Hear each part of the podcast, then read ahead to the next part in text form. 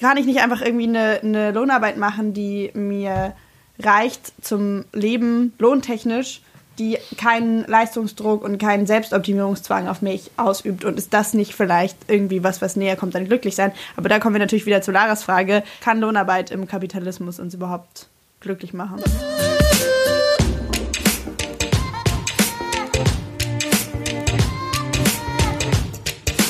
Der Mimimi Podcast. Wir sind hier mit einer Special-Bonus-Folge, weil wir gerade durch sind mit der Aufnahme von der Happiness- oder Glücklichsein-Folge, die ihr vielleicht schon gehört habt. Und dann haben wir festgestellt, es gibt noch einige Punkte, über die wir eigentlich auch noch sprechen wollen. Aber wir haben schon eine Stunde aufgenommen und deswegen haben wir uns entschieden, einfach mal eine Bonus-Folge zu machen. Und ja, weil wir sind unsere eigenen Chefs und so. Und ähm, ja, falls ihr die ganze, unsere ganzen Gedanken zu Happiness hört, hören wollt, dann macht es vielleicht doch Sinn, die erste Folge zuerst zu hören, falls ihr die jetzt noch nicht gehört habt. Falls schon, dann äh, viel Spaß mit noch mehr extra Content und falls ihr irgendwelche Meinungen und Ideen oder anderen Meinungen als wir zu Happiness haben, freuen wir uns sehr über Mails oder Instagram-Nachrichten. Wir waren sehr happy über den ganzen Input mit den Instagram-Umfragen. Was haben denn eigentlich die ganzen Menschen bei Instagram auf unsere Frage was sie glücklich macht oder wann sie am glücklichsten sind, geantwortet. Taina. Ja, das kann ich dir sagen, Feline. Ich fühle mich wie diese, es gibt doch diese eine Person bei Hard aber fair immer, die immer so mega random die Stimmen aus dem Netz nochmal dazu holt. So fühle ich mich ein bisschen, wenn ich die Instagram-Sachen Was sagen die Stimmen aus dem sage. Netz? Ähm, ja, wir haben ja neben unseren Umfragen, haben wir so zwei offene Fragen gestellt. Und zwar zum einen, was gehört für euch dazu, um glücklich zu sein und wann seid ihr am glücklichsten? Bei dieser Frage, wann seid ihr am glücklichsten, sind ich würde sagen, so relativ, ja, klassische Sachen dabei. Also ähm, bei zum Beispiel, wenn ich mit denen, die mir am wichtigsten bin, zusammen sein kann, wenn ich Zeit mit meinen Freundinnen verbringe, wenn der Kaffee morgens gut schmeckt, auch eine gute Antwort. Mit anderen Leuten, mit denen ich mich wohlfühle und das Gefühl habe, authentisch sein zu können. Wenn ich zufrieden mit mir selber bin, wenn ich meine Bedürfnisse erfüllen kann, ohne Kompromisse und ohne andere zu verletzen. Oder auch keine Termine und leicht einen Sitzen, fand ich auch sehr treffend. Und bei dem, was gehört für euch zum Glück dazu, kamen zum Beispiel Antworten wie ähm, Familie und Freunde, finanzielle Sicherheit, gute Freunde, sinnvolle Tätigkeit, ein Plan für die Zukunft, wenn ich Frieden in mir finde und wenn ich mich geliebt fühle. Und dann zum Beispiel auch die Antwort für und wegen sich zu leben und nicht für und wegen anderen oder auch sehr oft andere Menschen. Was ich spannend finde an diesen Antworten ist, dass es so ein bisschen verschiedene Antworten dazu gibt, ob glücklich sein vor allem mit ich bin in mir und mit mir zufrieden und besonders eben auf mich bezogen oder ob das Glücklichsein sehr an andere und an das mit anderen Sein geknüpft ist. So, also da gibt es irgendwie so diese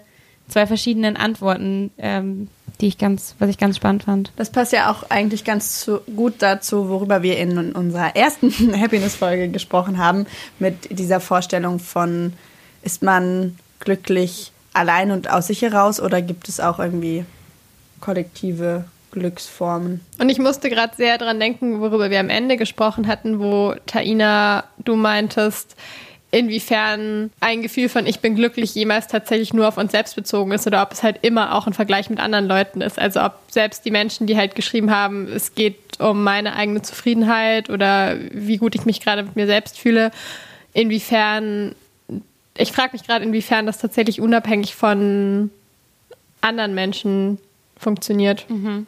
Ja, ich habe auch mich gefragt, gibt es tatsächlich glücklich sein in so kompletter Einsamkeit? Also, weil es gibt doch manchmal so ein bisschen auch so eine romantisierende Vorstellung und äh, äh, so Geschichten von irgendwelchen Menschen, die dann gesagt haben, ich lebe jetzt zwei Jahre alleine im Wald und es ist das Beste, was mir je passiert ist und ich je hätte machen können. Funktioniert es eigentlich nur, weil es so, so im Gegensatz zu dem ist, wie wir irgendwie sonst leben und weil es halt immer die Option gibt, das nicht für immer zu machen? Oder ist tatsächlich in diesem Einsamsein, sich von der Gesellschaft abkoppeln, Ding ein Glücklichsein? Ich glaube, ich dachte das richtig lange, dass ich niemanden brauche, um glücklich zu sein und dass ich irgendwie so gut mit mir selbst klarkomme und mich so gut mit mir selbst beschäftigen kann, dass ich das nicht brauche. Ich dachte das nie. Keine Überraschung für irgendjemanden, der dich kennt. FOMO, Feline. Aber ich habe festgestellt, vor allem so in den letzten paar Jahren, dass das überhaupt nicht stimmt. Also ich komme gut mit mir alleine klar und ich glaube, ich kann besser alleine sein als Philly zum Beispiel. Aber ich bin trotzdem auch voll gerne mit anderen Menschen zusammen und ich glaube zum Beispiel in den Wald zu ziehen für zwei Jahre, ja, weiß nicht, wie glücklich mich das machen würde. Und umgekehrt glaube ich auch, dass es voll wichtig ist, auch zu sehen, dass das unglücklich machen eben auch nicht immer nur andere Menschen machen, sondern dass das unglücklich machen man eben auch besonders gut selbst hinbekommt und besonders stark wahrscheinlich ist, wenn die eigenen Gedanken sich selbst fertig machen oder sich selbst irgendwie runtermachen, dass das, glaube ich, häufig in meiner Erfahrung zumindest die sehr viel schmerzhafteren und sehr viel unglücklicheren Momente in mir ausgelöst hat. Nicht, wenn jemand anders mich kritisiert hat, sondern wenn ich selbst unzufrieden mit mir selber war. Aber jetzt ist ja die Frage, würdest du dich selbst auch kritisieren und wärst mit dir unzufrieden, wenn du im Wald außerhalb von jeglichen gesellschaftlichen Systemen leben würdest und zum Beispiel keine krasse Zukunftsangst hättest oder irgendwie Angst vor finanzieller Unsicherheit oder sowas? Eine sehr gute Frage. Ich glaube, momentan habe ich das Gefühl, ich würde es immer hinkriegen, mich selbst zu kritisieren, weil ich einfach momentan erschreckenderweise sehr gut darin bin. Aber auf der anderen Seite, klar, sind die meisten Selbstzweifel basieren auf Selbstzweifeln im, wie gut bin ich oder wie erfolgreich bin ich in, in dieser Gesellschaft, in der ich mich gerade befinde. Also natürlich kritisiere ich mich selten dafür, wie ich gerade spazieren gegangen bin und äh, die Blume gepflückt habe, keine Ahnung. Wenn wir davon ausgehen, dass wir nicht in einem Wald leben, sondern in Teil der Gesellschaft sind. Was mich noch voll interessiert, Taina, du hast in der ersten Folge gesagt, und dann konnten wir irgendwie nicht drüber sprechen, weil wir uns an einem anderen Thema festgebissen hatten, dass du sehr mit diesem Bild aufgewachsen bist, dass du dir eine Lohnarbeit suchen sollst, die dich komplett erfüllt und die dich irgendwie mega glücklich macht. Und du meintest dann, dass es was ist, was auf den ersten Blick vielleicht voll positiv klingt, aber es vielleicht gar nicht unbedingt immer ist. Möchtest du das mhm. ausführen, wie du jetzt gerade dazu stehst? Ja, aktuelle Situation wahnsinnig zwiegespalten. Also ich glaube, ich muss kurz Kontext dafür geben, dass ich halt momentan so mit dem Studium fertig bin, eigentlich theoretisch oder doch noch Masterstudium oder was ganz anderes und irgendwie einfach so verschiedene Möglichkeiten habe, was ich mit was ich momentan die Zeit verbringe und das ist voll das Privileg. Also ich muss natürlich auch Geld verdienen und so und arbeite irgendwie im Baumarkt, aber gleichzeitig habe ich halt daneben irgendwie Zeit, darüber nachzudenken, was möchte ich eigentlich. Und ich habe bis ich jetzt fertig war, oder ich würde sagen, bis vor zwei Monaten eben sehr stark an diesem Gedanken gehangen von, ich habe ein Ziel im Leben und ich weiß genau, dass ich darauf hin habe, oder ich, ich weiß, dass ich da, dorthin möchte und ich mache das, was mich dorthin bringt. Und das war nicht immer das gleiche Ziel, das hat sich voll viel geändert so. Also das war mal mit 14 irgendwie Mode machen und das war zwischendurch mal eben International Management, was ich auch irgendwie schon in der letzten Folge gesagt habe. Und dann war es irgendwie Journalismus und jetzt letztlich war es irgendwie Performancekunst oder so. Gerade bin ich so an dem Punkt, dass ich das Gefühl habe, all diese Träume in Anführungszeichen haben sich so entzaubert und sind nicht mehr so in der Realität nicht so toll, wie ich irgendwie dachte, dass sie wären oder sein könnten. Und merke jetzt deswegen, dass ich so von diesem Gedanken von meine Lohnarbeit muss mich glücklich machen, ich glaube, ich bin gezwungen davon ein bisschen wegzugehen, weil die Arbeiten, von denen ich das Gefühl habe, sie machen mich glücklich, haben viel so finanziellen Struggle und die, wo ich finanzielle Sicherheit habe, sind aber nicht unbedingt Jobs, von denen ich das Gefühl habe, die sind eben so diese Erfüllungsglücklichkeitsjobs für mich. Und deswegen habe ich in Frage gestellt, okay, ist denn, ist das eigentlich ein erstrebsames Ziel überhaupt? Macht das Sinn? So. Ich glaube, ich fand diesen Gedanken aber auch sehr befreiend. Zumindest, dass es auch eine Möglichkeit ist, weil ich habe irgendwie letztens festgestellt, dass ich in dem letzten Jahr mich irgendwie in sehr vielen verschiedenen Anstellungsverhältnissen so aufgehalten habe, in verschiedenen Lohnarbeitsverhältnissen, die also wirklich sehr unterschiedlich waren. Und ich würde sagen, keines davon hat mich wirklich glücklich gemacht. Und aber die Erkenntnis, dass das vielleicht auch nicht so sein muss und dass es vielleicht auch irgendwie ein komischer Gedanke ist, diese so eine gleichzeitig äh, Selbstverwirklichung, gleichzeitig irgendwie ein finanziell abgesichertes Leben und glücklich sein, alles in dieser Lohnarbeit finden zu wollen und da rein projizieren zu wollen, ja auch irgendwie eine beschrä ziemlich beschränkte Sichtweise ist. Und deswegen hat es mir irgendwie geholfen, ich kann nicht sagen, dass ich von diesem Gedanken jetzt komplett weg bin. So, ich denke immer noch, dass es irgendwo vielleicht erstrebenswert ist, eine Lohnarbeit zu ha haben, die einen zumindest irgendwie Spaß macht, vielleicht auch nicht dauerhaft, aber so diese, überhaupt erstmal diese Erkenntnis zu haben von, es muss auch gar nicht so sein, so, ich muss meine, meine Zufriedenheit, mein Glücklichsein nicht in der Lohnarbeit finden, war vielleicht nicht besonders komplex, aber sehr wichtig für mich. Ja, bei mir auch, weil ich dann auch festgestellt habe, dass, glaube ich, der Anspruch, eine Lohnarbeit zu haben, die einem all das gibt, was Philly gerade beschrieben hat, glaube ich auch oft dazu führt, dass man dann sehr viel Arbeit und sehr viel Zeit und sehr viel Energie in diese Lohnarbeit investiert und tendenziell geneigt ist, zum Beispiel schlechte Bezahlung in Kauf zu nehmen oder irgendwie krasse Überstunden zu arbeiten oder sich sehr zu verausgaben, weil man das Gefühl hat, ich mache es ja nicht nur so wegen Geld, was ich halt brauche, sondern ich mache es auch so für den Job. Und was nicht heißt, dass ich es nicht auch geil finde, so einen Job zu haben. Ich glaube, ich kann mich auch nicht von dieser Vorstellung lösen. Ich würde gerne aber nochmal differenzieren zwischen eine Lohnarbeit, die einen glücklich macht und inhaltliche Erfüllung. Weil ich würde sagen, ich möchte immer noch gern eine Lohnarbeit machen, die mich glücklich macht, aber ich habe eher für mich eher verstanden, dass eine Lohnarbeit mich nicht zwangsläufig glücklich macht, weil sie meine Erfüllung oder mein wahres Ziel ist, sondern zum Beispiel meine Arbeit im Baumarkt finde ich top. So, ich bin, abgesehen davon, dass es halt ein Mindestlohn-Minijob ist, bin ich super zufrieden mit dieser Arbeit, weil die Leute, die da arbeiten, total nett sind. Und weil das ein gutes Team ist. Das ist nicht meine Erfüllung, aber trotzdem macht mich diese Arbeit irgendwo glücklich. Und ich glaube, das wäre was, was bedeutet denn dann was ich immer noch weiterhin anstreben würde. Eben eine, einen Job zu haben, der mich irgendwie, ja, der irgendwo Glücklichkeit in Aber warum strebst du denn dann gleichzeitig überhaupt noch nach irgendwas, was Erfüllung ist? Also was ist denn Erfüllung? Weil in meinem Kopf kann ich nicht so gut die Idee von glücklich sein und Erfüllung trennen. Darf ich eine Frage mit anschieben? Würdest du sagen, dein Job im Baumarkt macht dich glücklich oder würdest du sagen, er macht dir Spaß oder ist das keine Unterscheidung, die relevant ist in dem Moment? Naja, ich glaube, Erfüllung ist für mich zum Beispiel eben was, was ich in Performance-Kunst und Drag finde.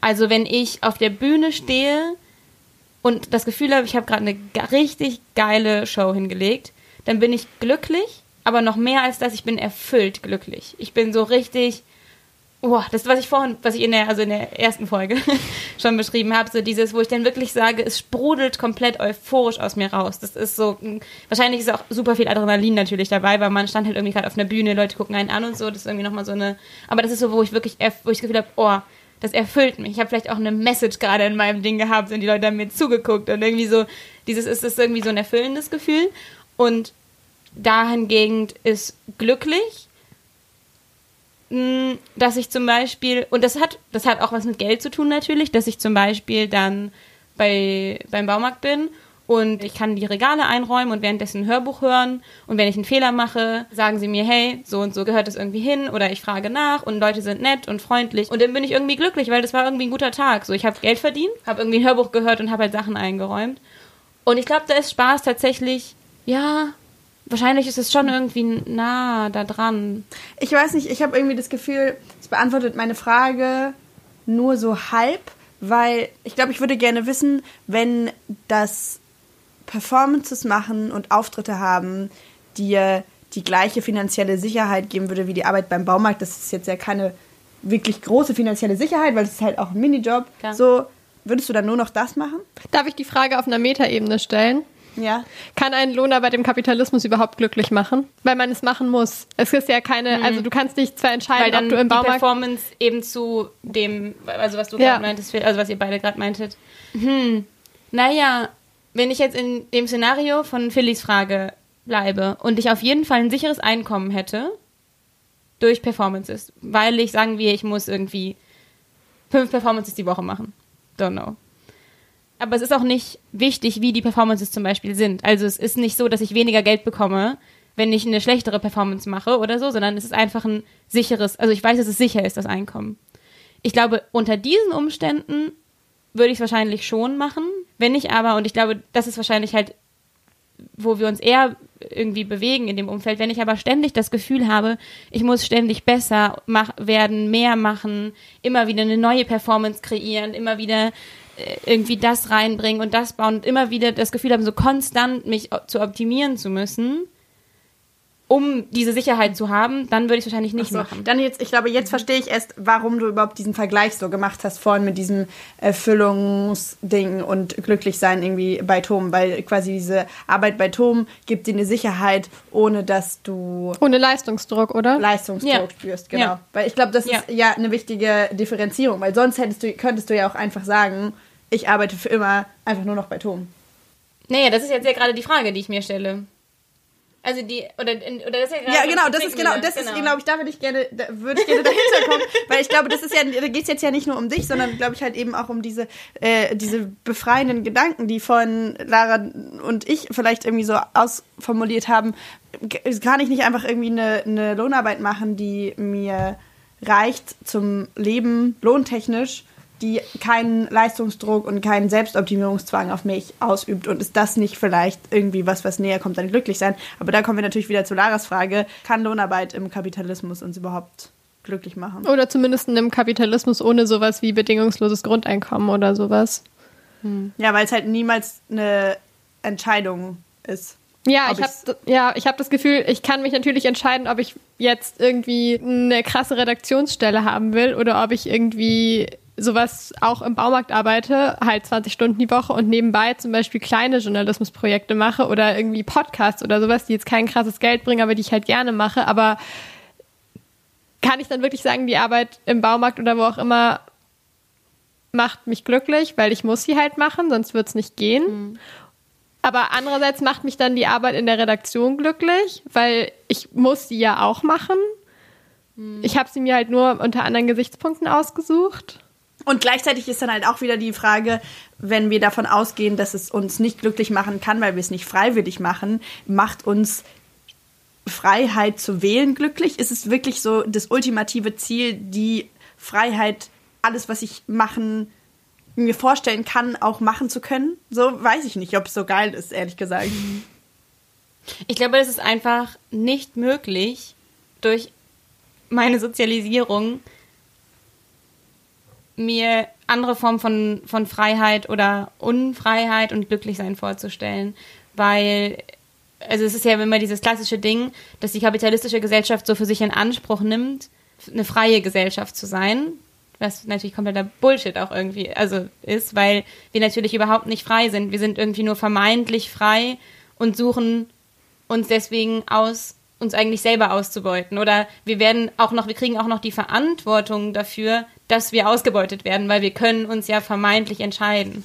Aber diese Entscheidungsfreiheit haben wir ja eigentlich nicht wirklich. Und es fällt mir total schwer, mir zu überlegen, was ist denn ein Freiheitsgedanke abseits von diesem Freiheitsgedanken. Das finde ich ganz. Ich würde ganz gerne noch ganz kurz dazu ein Zitat sagen, was ich gelesen habe, weil ich fand es irgendwie sehr auf den Punkt gebracht aus diesem äh, dystopischen Buch Brave New World.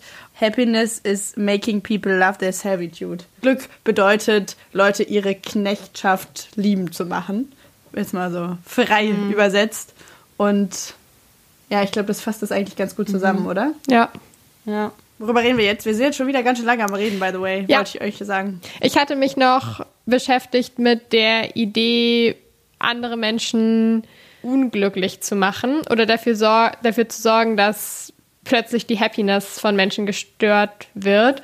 Ähm, und Sarah Ahmed, auf die ich mich in der ersten Folge schon ziemlich viel bezogen habe, eine Wissenschaftlerin, die sich mit Happiness beschäftigt hat, hat dafür so diese Figur in ihren Texten, die sie Feminist Killjoy nennt, also feministische Spaßverderberin. Und das ist quasi dieses ein bisschen Klischee über FeministInnen gesammelt, dass das heißt, ja, die Frauen, die Feministinnen sind, sind eigentlich mega unglücklich, weil sie Feministinnen sind und weil sie deswegen zum Beispiel keinen Partner finden oder nicht genug Sex haben und äh, außerdem macht es keinen Spaß, mit denen Zeit zu verbringen, weil die ruinieren immer die Stimmung und den Spaß und die verstehen keine Jokes und so.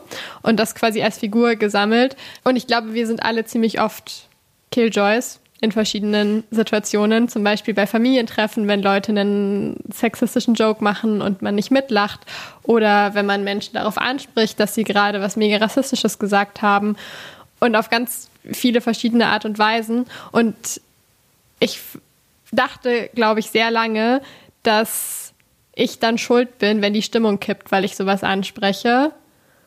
Und ich glaube das inzwischen gar nicht mehr so richtig. Ja, und ich glaube, das ist was, worüber wir, Taina, ja auch schon häufiger gesprochen haben. In dem Moment ist ja die Stimmung schon vorher, für dich ist die Stimmung ja vorher schon ruiniert. So. Die ist ja schon nicht mehr gut in dem Moment, in dem jemand diesen sexistischen Witz gemacht hat. So. Nur in dem, wenn, in dem Moment, in dem du es aussprichst, müssen die anderen diese Spannung mittragen und sie bleibt nicht alleine bei dir. Mhm.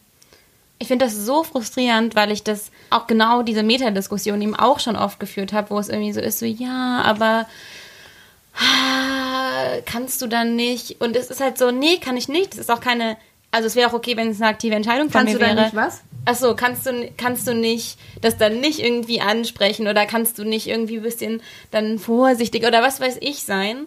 Das Ding ist, es ist nicht mal mehr eine aktive Entscheidung. Also das ist, selbst wenn es eine aktive Entscheidung von mir wäre, fände ich es vollkommen okay. Aber es ist ja nicht mal mehr eine aktive Entscheidung. Ich fühle mich unwohl.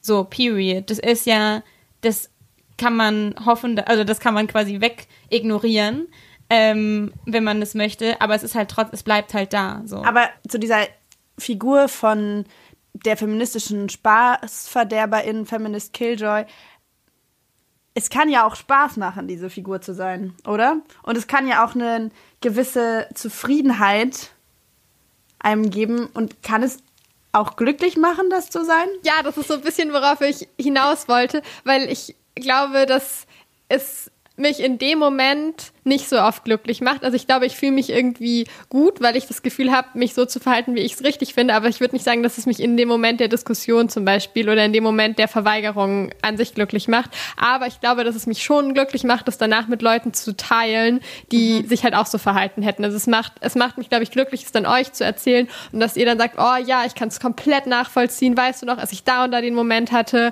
und es mega anstrengend war und mega nervig oder dann drüber zu sprechen, wie sich im Nachhinein eine Person dann anscheinend doch Gedanken gemacht hat, weil man irgendwie was gesagt hat und das dann mit Leuten zu teilen. Und ich glaube, dass ich sehr, sehr viel glücklich sein quasi aus dem kollektiven Killjoy sein ziehen Genau, und kann. da sind wir halt wieder bei dieser Idee von irgendwie was Kollektiven und Vernetzung, weil ich merke sehr, für mich ist es ausgewählt, welchen Personen ich von solchen Killjoy-Momenten erzähle, weil ich weiß, von wem bekomme ich diese, dieses Feedback, was ich jetzt brauche, dieses Affirmation, ähm, Bestätigungsfeedback, um dieses Glücks und positiv und das war gut und richtig, dass ich das gemacht habe, Gefühl zu haben.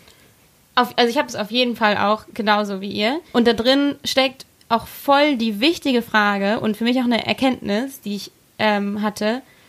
Und zwar können nur positive Erlebnisse halt glücklich machen. Und natürlich nicht irgendwie. Also irgendwie ist es offensichtlich, aber gleichzeitig, ich glaube, ich habe mein ganzes Live gedacht, positive Erlebnisse machen mich glücklich und negative Erlebnisse machen mich unglücklich. Und dazu habe ich auch super die interessante Statistik von diesem Text, in dem ich von der ersten Folge schon erzählt habe. Ein Text über kollektives Glücklichsein, eine so eine äh, Kooperation in, aus Japan und den USA. Und da haben sie ges gesagt, dass 98 Prozent der AmerikanerInnen davon ausgehen, dass quasi 98 Prozent der Erlebnisse, die sie glücklich machen, positive Erlebnisse sind. Und JapanerInnen das nur bei 67 Prozent der Fälle sagen. Mhm. Und das fand ich wahnsinnig spannend, sich zu überlegen, wie ist denn meine Nachhineininterpretation von Situationen in Bezug auf meinen Glücklichkeitszustand jetzt? Und wie sehr ist meine Interpretation im Nachhinein auch also wie sehr beeinflusst meine Interpretation vielleicht auch, ob mich das glücklich macht oder nicht. Also eben auch das umzudenken und sich zu überlegen, okay, das war jetzt eine nervige Diskussion, aber bam, bam, bam, dieser fucking Idiot hat endlich mal ein Gegenargument gehört. Das fühlt sich geil an. Also, und wie oft mache ich mir das vielleicht bewusst, dass es auch wirklich geil ist, so das ja und sich gut anfühlt in mir. Macht es euch glücklicher, gesellschaftlich vorgegebene Regeln und Normen zu befolgen oder zu brechen?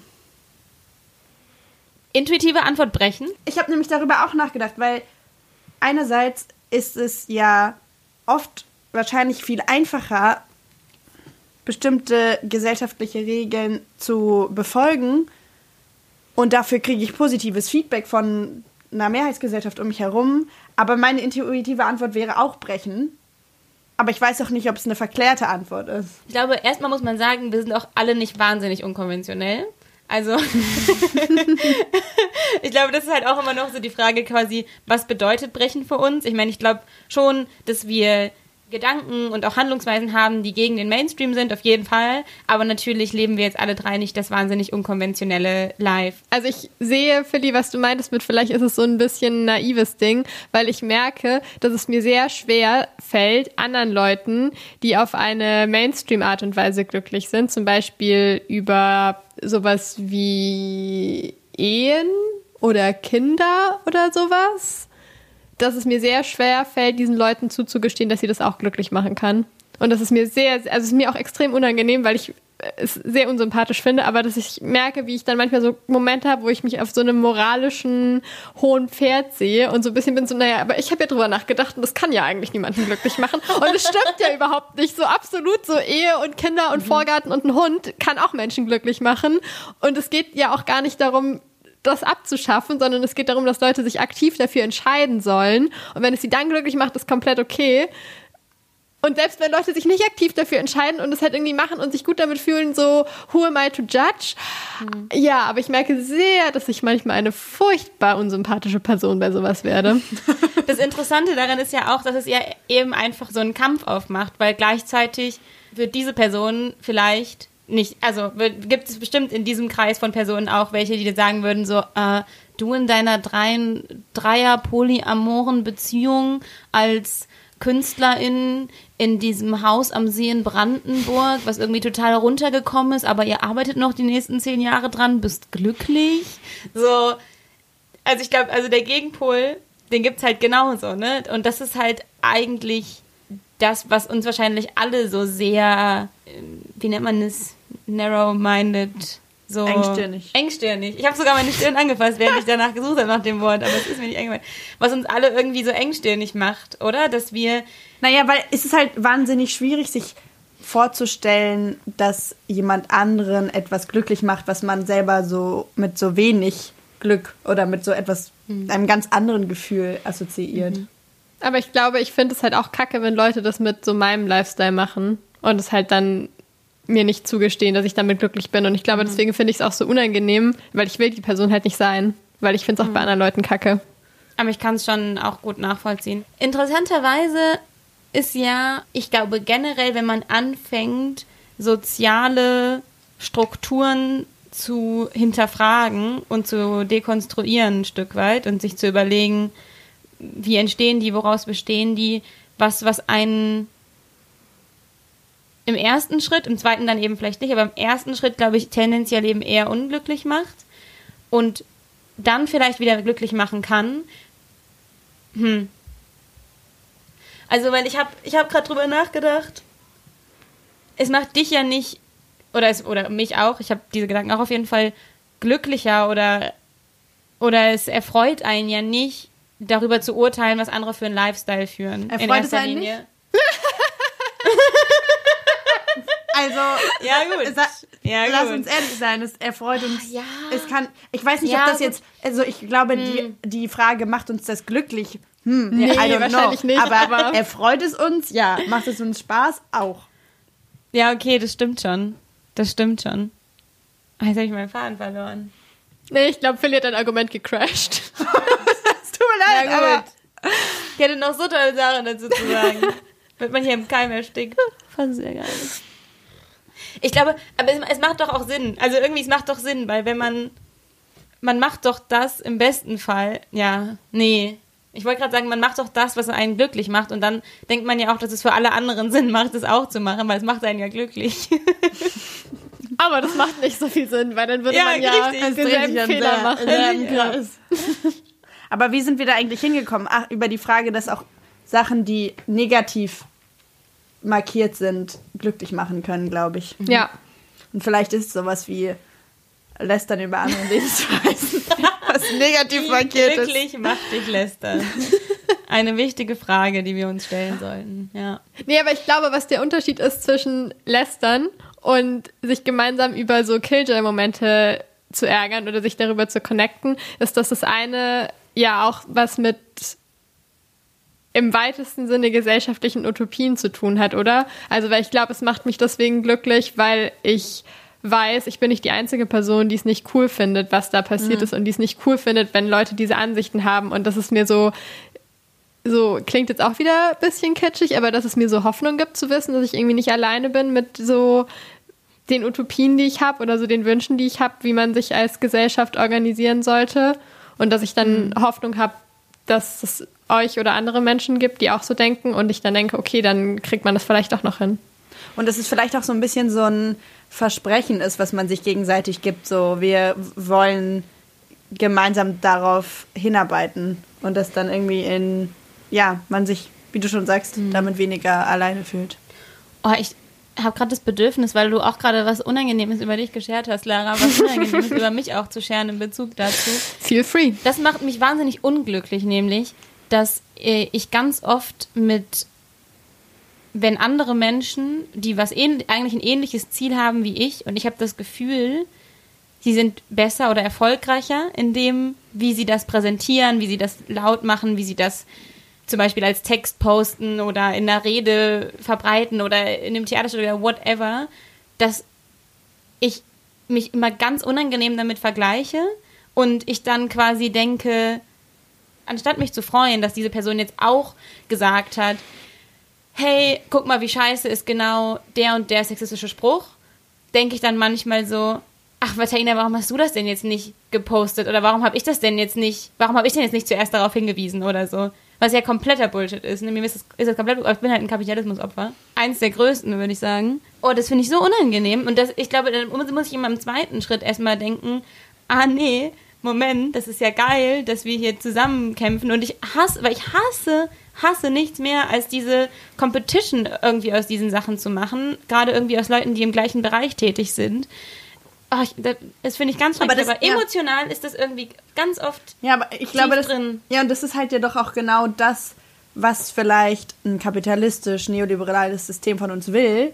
Und zwar zu, immer zu denken, wir könnten noch besser, höher, schneller, weiter und noch glücklicher sein. Also einerseits wollen sie, dass wir uns selbst optimieren und irgendwie uns glücklich genug machen, um im System zu funktionieren und andererseits aber auch nicht vollständig, weil sonst würden wir ja aufhören zu hasseln. Und wenn ich ganz ehrlich zu mir bin, dann ist es glaube ich immer noch so, dass ich emotional Erfolg mit Glücklichsein komplett verwechsle.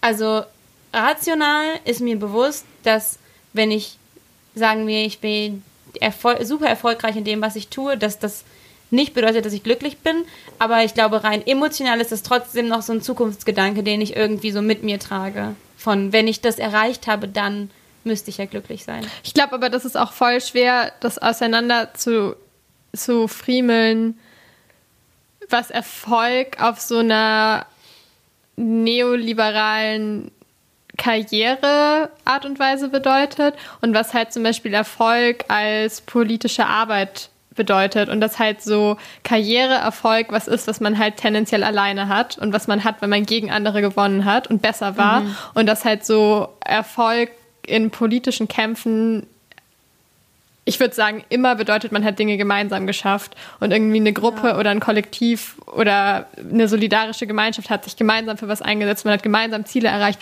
und ich glaube, deswegen ist, ich habe das nämlich auch mit dem Leute das da nicht zu gönnen oder im ersten Moment darauf neidisch zu sein, dass sie es gerade gemacht haben, aber das ist, also, dass das glaube ich, politische Arbeit voll im Weg steht, das zu machen. Komplett, und dass man es halt komplett. gelernt hat aus so einem komischen wirtschaftlichen Competition-Modus. Und ich, ja, ich sehe voll, wie das total schwer ist, das auseinander zu dingsen.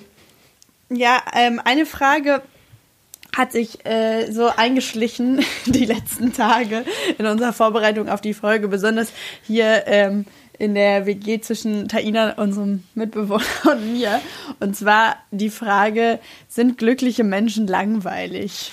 Ich war nicht Teil dieser Diskussion, deswegen könnt ihr mich mal auf den Stand mit den verschiedenen Argumenten bringen und äh, die Fronten darüber, klären. Also, ja, wir haben versucht, uns komplett zurückzuhalten, weil wir die Diskussion ja auf jetzt ähm, beschränken wollen. Aber ich kann schon mal sagen, ich bin der Meinung, ja, Philly ist der Meinung, nein.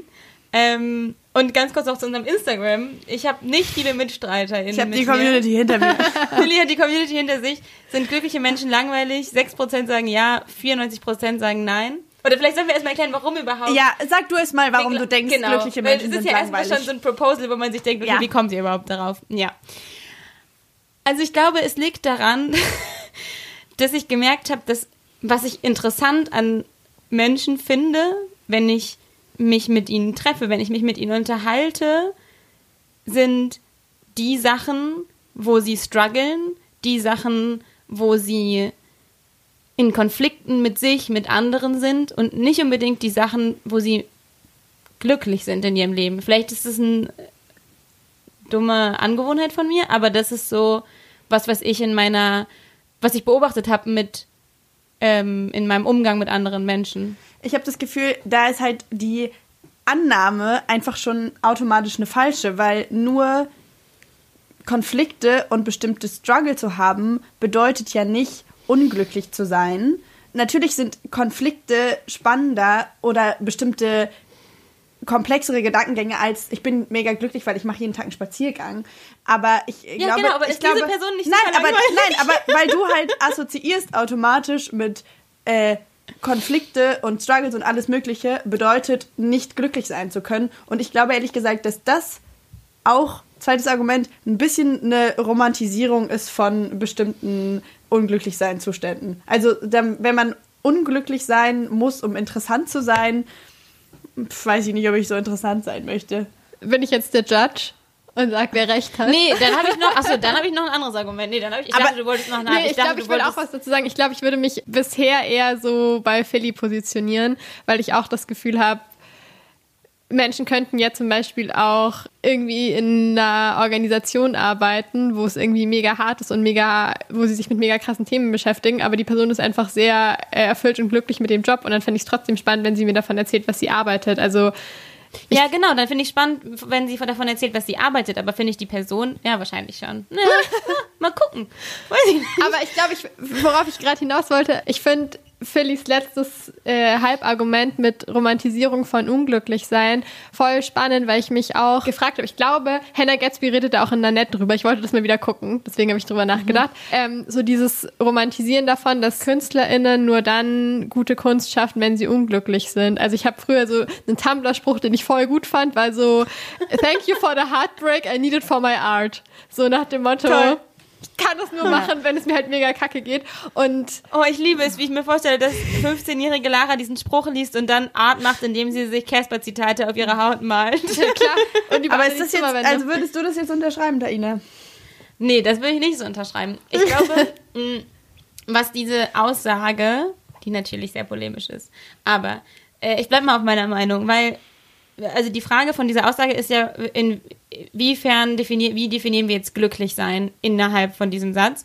Und die Frage ist, reden wir von, und ich glaube, wie ich dieses glückliche, langweilige, glückliche Menschen meine, ist Menschen, die wirklich so einfach, weißt du, die einfach so zufrieden sind mit ihrem Leben und die gar nicht mehr brauchen, die, das heißt, ich meine damit nicht, dass es schlechte Menschen sind, ne? Nicht verwechseln, so. Ich meine nicht, dass es irgendwie blöde oder Scheißmenschen sind, aber so jemand, der jetzt Vielleicht ist das auch, das ist wahrscheinlich auch wieder eine romantisiert, romantisierte Vorstellung, aber der einfach so zufrieden ist mit dem, was er hat und mit der Art und Weise, wie die Person lebt und eigentlich auch nicht wirklich, also nicht was verändern braucht, weil es ist alles gut und es ist irgendwie alles nice.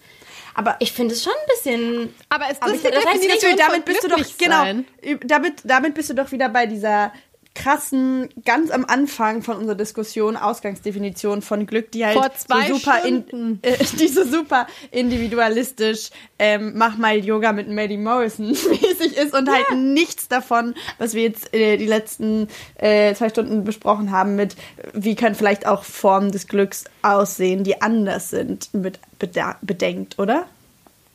Naja, aber das heißt ja nicht, wie gesagt, ich meine ja auch nicht, dass dieses, die Form, das Form von Unglück, was ich dann wieder als spannend empfinden würde in dieser, in diesem Ding, dass das bedeutet, die Personen sind niemals glücklich und sind depressiv. So, und, ne, sind eigentlich. Was ja auch nicht funktioniert, weil Depressionen Nee. ja nochmal anders funktionieren als Genau, aber ich meine, das ist Gefühlszustände, ja nicht, ich meine nicht, dass jetzt der Gegenpol das ist, was ich top finde. Oder was mein Ausgangspunkt dazu mehr ist, dass genau dieses Struggle und auch das Unglücklichsein und sich das Fragen, wie ich irgendwie glücklich bin, irgendwie, ja, für mich einen Menschen interessant machen. Wisst ihr, was es vielleicht auch ist?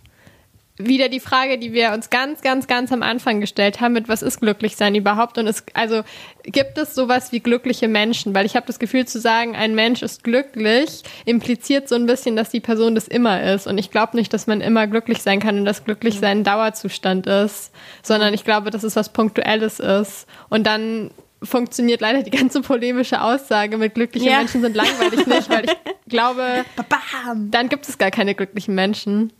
Krasses Ende. Dann ähm, lassen wir das damit. Es gibt das war die Menschen, Bonusfolge. Es gibt Menschen, die punktuell glücklich sind, wollte ich damit sagen. Nicht alle sind immer nee, nee, nee, wir lassen das als Endsatz stehen, Lara. Ich finde das schon gut so. Ich finde das schon gut so. Wir freuen uns, wenn ihr auch noch unsere zweite Folge zu We Ruin Glück oder Happiness euch angehört habt. Ja, Hat Spaß gemacht. in diesem Sinne immer noch fünf Sterne, Instagram, Facebook, iTunes. iTunes, Steady, Spotify. Folgt uns überall. Und falls ihr Meinungen zu dem, was wir hier so besprochen habt, habt, dann äh, schreibt uns doch das auch gerne. Ja, wir würden uns Ja. sehr freuen. Der Mimimi Podcast. Mit Taina Grünzig, Lara Lorenz und Feline Kreuzer.